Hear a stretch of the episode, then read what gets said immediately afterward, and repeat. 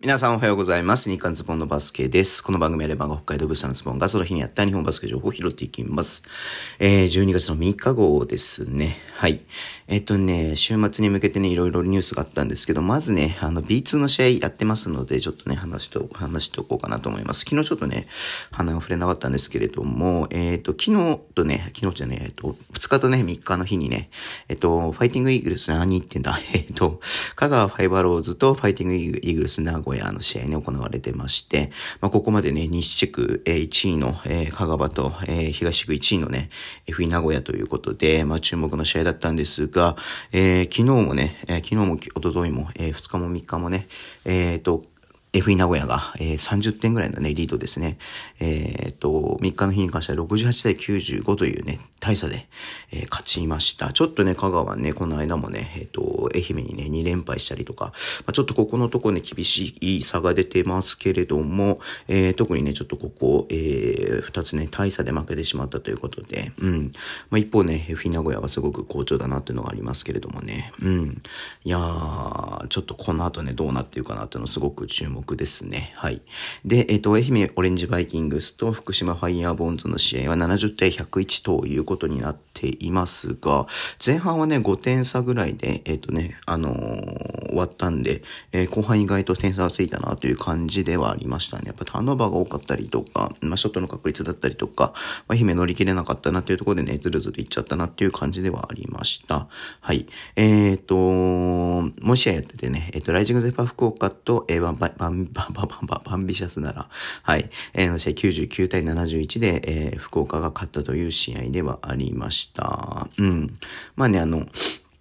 ドブラスが解除になって、オトゥーレがね、戻ってき、戻ってきたやつが入ってきましたけれども、はい。えっ、ー、と、まあ、オトゥーレも13得点、えー、6リバウンドということでね、えっ、ー、と、合流してすぐだった、すぐの試合だった割には頑張ったなってなりましたが、全体的なね、ちょっと得点力不足が、えっ、と、ならはあったかなという感じではあります。まあ、これでね、ちょっとね、まあ、さっきの試合も、えー、かん、あれ、えっ、ー、と、あれ、ね、話すと、まあ、FE 名古屋はね、相変わらず、えっ、ー、と、ぶっちぎり1位をね、えー、キープしてますが、えー、香川がここよね、4、まあ、連敗がね、続いてしまったので、ちょっとね、2位の西宮とのね、差が縮まってきたかなっていう感じではありますね。うん。まあ、今日もね、えっ、ー、と、この2試合に関してはありますんで、まあ、ちょっとね、楽しみにしたいなっていうふうに思ってます。はい。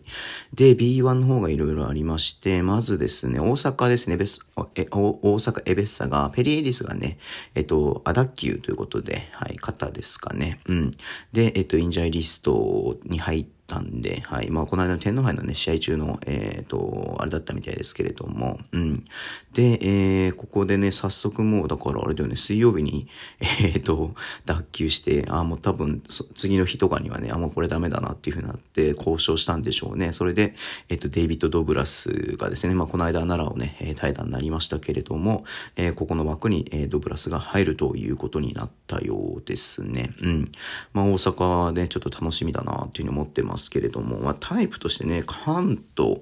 ドブラス、えー、っていうね、まあ、全く外がない選手が2人、えー、プラス竹内ジョージみたいな感じに、ね、なると思うので、うん。まあ、これはこれでね、まあ、すごく面白そうだなというふうに思ってますけれども、うん。はい。えー、で、えー、っとですね、ずっとね、出てなかったデイビッド・サイモンね、あの、この間インジャーリストに入った、あ、京都ハンナリーズですね、インジャーリストに入ったんで、まあ、誰かしら外国籍とね、契約するだろうなと思ったんですが、まさかのマイケル・クレイグですね。びっくりしましたね。うん。まあ、今シーズンね、えー、青森に、えー、シーズン序盤からね、入っていて、まあ、本当ね、エース級の活躍をしていたんですが、まあ、なんかね、えー、何かしらの事情で、はい、えー、ちょっと細かくね、これも、これもこの、あの、日韓ズボンのバスケの中で前話したと思うんですけれども、うん、まあ、青森を対談ということですね。はい。で、そこからね、まあ、中ぶらりになっていましたが、はい。えっ、ー、と、なんとね、えー、京都が交渉していたようで、京都が契約ということですね。うん。まあ、ちょっとね、サイモンの代わりってなると、まあまあ、オフェンスがしっかりできる選手ではありますけれども、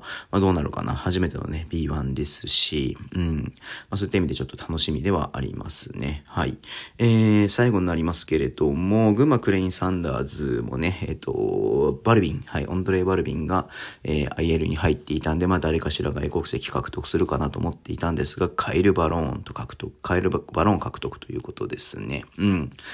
いやー、まあそうっすね。まあバルビンほど大きいわけではないですけど、まあ比較的サイズがある選手で、まあね、長く日本でもやってますし、うん。まあね、いろんなチーム、まあ本当それこそね、こう短期の助っ人みたいな感じでね、入っていたりするような選手なんで、えー、まあまあまあまあまあ日本のね、バスケも慣れているので、うん。まあいろんな、まあまあベテランっちゃベテランかも32歳だからね。うん。まあどうでしょうか。群馬どうなるかなって思いますけれども。まあそうですね。バルビン、まあいなくて、はい。まあバローンっていう、まあリムプロテクターっていうね、役割ではあるかなと思います。まあ得点に関してはね、えー、めちゃめちゃ得点能力あるっていう選手ではないですけれども、まあパーカーだったりとか、はい。え、トレイ・ジョーンズだったりとか、キーナだったりとかね、まあ、しっかり得点できる選手がいますので、まあ、そこをね、支えるような形でうまくやってもらえるんじゃないのかなっていうふうに思うんでね、はい。えー、カイル・バロン活躍もね、えー、すごく期待しています。はい。えー、そんな感じでね、まあ、ちょっと、えー、選手がね、えー、怪我だったりとかっていうのがあったりとかしてね、うん。まあ、今日、えっ、ー、と、これ収録してるのが、えっ、ー、と、4日の朝なんですけれども、今日からね、また B1 が、えー、再開するということで、すごく楽しみにしています。はい。えー、そんな感じでね、終わりにしたいと思います。Twitter で応援情報発信します。ぜひフォローお願いします。えー、YouTube 毎日やってます。ラジオとかのアプリで聞いてる方はハートボタンを押してください。では、今日もお付き合いいただきありがとうございます。それでは、いってらっしゃい。